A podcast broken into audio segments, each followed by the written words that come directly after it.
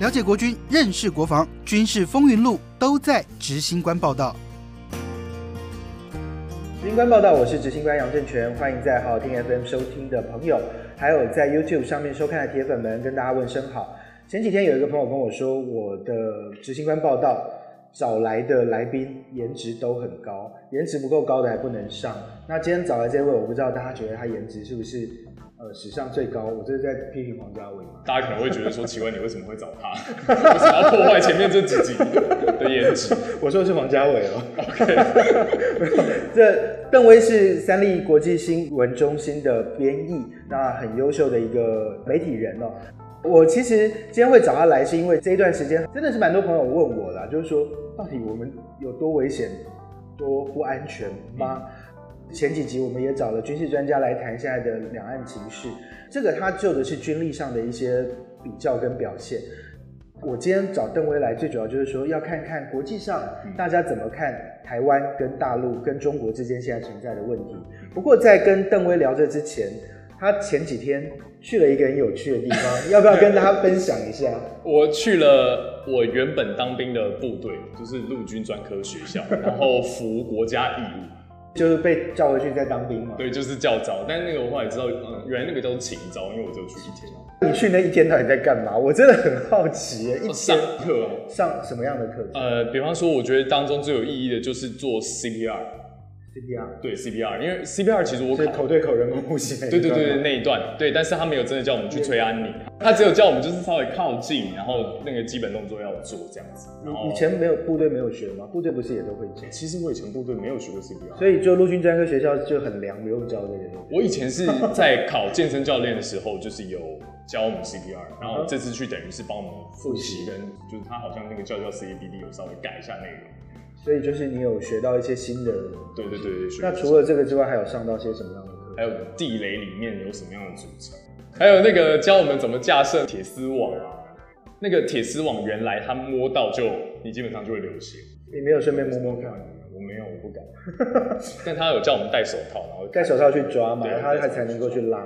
对啊，我本来看想说，比方说像总统府什么附近都有那个铁丝，我想说那个真的挡住了，挡得住。原来原来他这么，但是我在群众运动当中也有看到很厉害的民众有办法翻过去，翻过去没有受伤吗？没有受伤，没有受伤，没有受伤。基本上我觉得这个在电视上也常看到，就是说有些人要翻越这种刺丝的时候，他们就是后面被盖上去，想办法。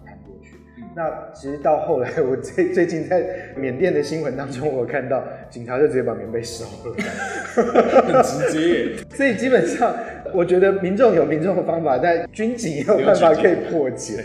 不过当然没有人希望用到这些东西。那除了这个，你那天告诉我说你在里面上最有意义的一堂课是什么？就是在部队当中看到了能战全民新世界，重装上阵。那你看完之后呢？之后就是觉得很亲切。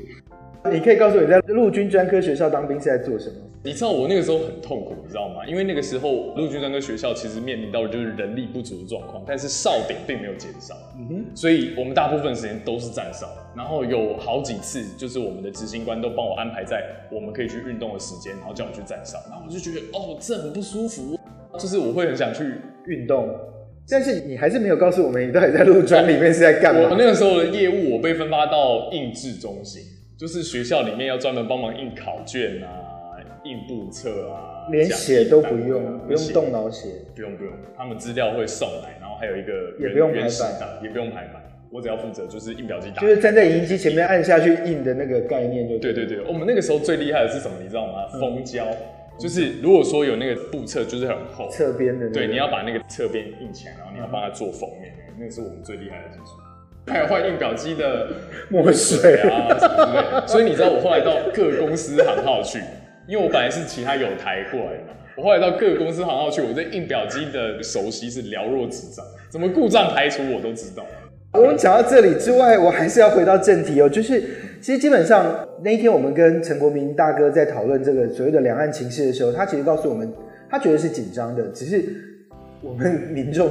真的没有感觉到我们的民众有任何的紧张，生活都还是很如常。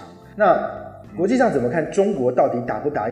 其实我觉得国际上现在你可以分三个不同的区域来看台湾。我们先从美国来讲好了，因为我们通常对于美国比较了解。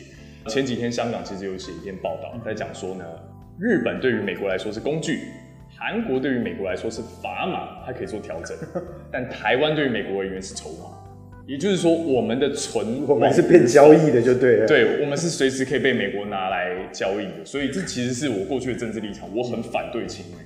要不是中共想要并吞我们，其实我很反对亲美，因为美国是随时会把你卖的。你看二零一七年库德族的事件，你就知道美国随时会把你卖。就即便是川普当总统的时候，你也觉得川普的各种反中的做法、支持台湾的做法，都不是站在台湾的立场上去，都不是站在台湾立场上去思考，他思考的是美国的最大利益。所以现在的状况是，我们随时都在一个担忧当中，美国什么时候会把我们卖掉？这是其中一个我自己的看法。彭博其实前几天就写了一篇报道，他在说中国其实迟早会对台湾发动攻势，而且发动攻势的方式呢，并不是说哦我出兵要攻击喽，不是，他会发动奇袭。所以以彭博的立场来看，我们什么时候被打，我们自己都不知道。其实以现在的战争眼光来讲，大概要看到这种所谓大规模的这种正规作战的可能性是越来越低啦。因为其实现在战争的形态已经不再是像过去这种所谓大部队怎么样投入，先轰炸，先空袭。那其实中国想要拿台湾，也不会希望台湾是一片焦土。我觉得啦，台湾现在有一部分的人，也也有部分民嘴一直在鼓吹的这种投降主义，它就会是一个台湾新房上面。非常脆弱的地方了，就是说有些人可能真的大陆只要有点动作，他可能就会在心态上面就会有一些转变，嗯这是我的观察。但是就像你讲的，你刚刚看到就是说大陆可能会用奇袭，那他奇袭来了，他到底要拿下什么或拿走什么？因为中国他现在还是希望能够在亚洲地区开始扩张，然后进一步拿下世界的霸权。那美国其实就在防守这件事情。那以现在目前国际版图来看，中国其实最能够往外扩张的。不是南海就是台湾，所以台湾对他而言是很容易，我就可以先取得的一个扩张的基地。那美国因为把台湾放在第一岛链上面，所以对于美国的防守来说，他一定要守住台湾。所以现在变成了另外一个局势。另外这个局势是最近国防大学的中共军事事务研究所的所长叫马正坤，他说的话就刚好可以印证我刚刚讲这个东西。他说我们现在的状况，台海周边的状况，很像是第一次世界大战的巴尔干半岛。就那个时候，大家的军备火力都很齐全，没有人想打，但是我们都已经把军备火力都已经集得很齐全，所以现在我们的周边感觉就跟火药库一样。就是我们这边随时都有可能发生一些什么样的状态啊？就是说，以空军来说，他几乎每天都在接战的状态，也就是说，他接到命令，他就要上去对应中国大陆的空军，不管是什么机型来，我们就要去对应去做一些反制作为。有任何的船舰或航空母舰或者是什么经过我们台海周边。我们的海军就必须要到那个现场去做一些监控，再不行，我们的飞弹部队也要去锁定，也要去随时监控。如果它有更进一步的举动的时候，我们飞弹要能够打击，要能够有第一线的反制作为。所以，其实基本上我们每天感觉就是很紧张。我相信我们的在战前值班的这些军官官兵们，每一个人每天都在接受各种各样的情资。以前。我听到一个在机敏单位服役的兵跟我说，他说以前就是每天大概就啊对面几架起，对面几架起，现在不是对面几架来几架来几架来，然后他们起已经不是很想管。那我觉得这样的状态下，真的是那个紧张是国际上大家都觉得，然后每一个人都觉得很紧张。可是，不过我觉得有一方面是这样子嘛，因为虽然我们。周边情势很紧张，但是没有人希望开战，因为现在的都在克制状态下。对，而且依照现在的科技进步，其实我根本不需要浪费任何的子弹。我举一个最简单的例子，可能不大众听，中国拒绝进口台湾凤梨这件事情，其实就已经对我们造成很大的伤害了。所以它是政治作战跟心理作战的层面。那心理作战更不用讲呼吸镜嘛，一天到晚就是在对面说我们迟早要攻下台湾什么的，但是。我觉得现在的状况是中国想要并吞台湾，它的最大方法其实根本不需要利用军事。那我们现在要担心的事情是两件事情，台湾的民众必须要担心的，并不是担心说中共可能会子弹噼里啪啦打过来，而是担心他们会透过自案的方式来危害我们的国家安全。所以我觉得在保防这件事情对我们来说，反而是比你提升军事实力这件事情更重要。基本上，大家的研判都是觉得对岸一定会有一些动作，只是这个动作感觉上不会是一颗飞弹直接像一九九六年飞越台湾的上空，或者是直接一颗子弹打东引、打金门、打马祖。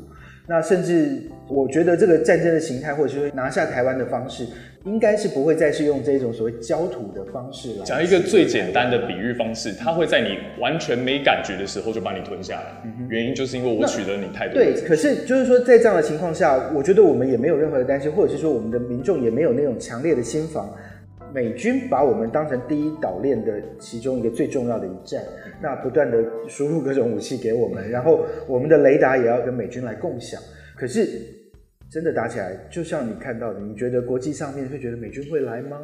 美军，我觉得可能不会，他们可能会利用美日安保条约来协助台湾协防，所以到时候来帮助台湾的，我觉得可能美军大概一部分人，日本可能也会是一部分，但是他们真的会对中国出手吗？大家都会说我们是同盟，我们是同一阵线，然后讲得很坚定，很如何，但是能够给多少的真正实际上的后援，或是帮我们打这场战争？我讲一个最简单的就好了。台湾现在愿不愿意派兵去缅甸帮忙缅甸的人？这就是一个最简单的案例啊！就是我为什么要浪费我国家人民的生命去帮另外一个而战？为你而战。其实我们需要的是心防。嗯，我们需要的是一个全民意志的建立啦。那现在其实我觉得国防永远是后盾，那武器数量不应该是决定这一场战争要不要打、能不能打赢的关键。武器的好坏也不是，而是我们愿不愿意把心理作战的层面，我们的全民抗敌的意志给建立起来。没错，我们有那个意识。这个意识不应该是投降主义啦，不应该是说我们飞机比人家少，我们就不要买武器；我们的飞弹比人家少，我们就不要买飞弹。我觉得我们还是要努力的去做好这个后援。不管撑多久，我觉得没有人愿意台湾被无条件并吞。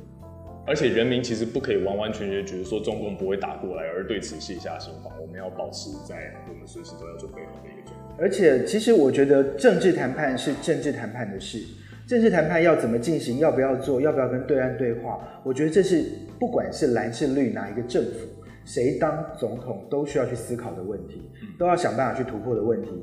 政治永远是在军事前面，政治谈得好就不会有后面的军事。但如果我们没有军事力量，我们的政治谈判根本没有能力、没有后盾可以去跟人家好好的谈。所以我觉得这个严肃的议题还是需要大家去做一些比较严肃的思考了。是。那谢谢登威告诉我们世界上怎么看台湾、怎么看台海的问题了。谢谢你邀请我。谢谢，谢谢大家，我们下次再见喽，拜拜。拜拜。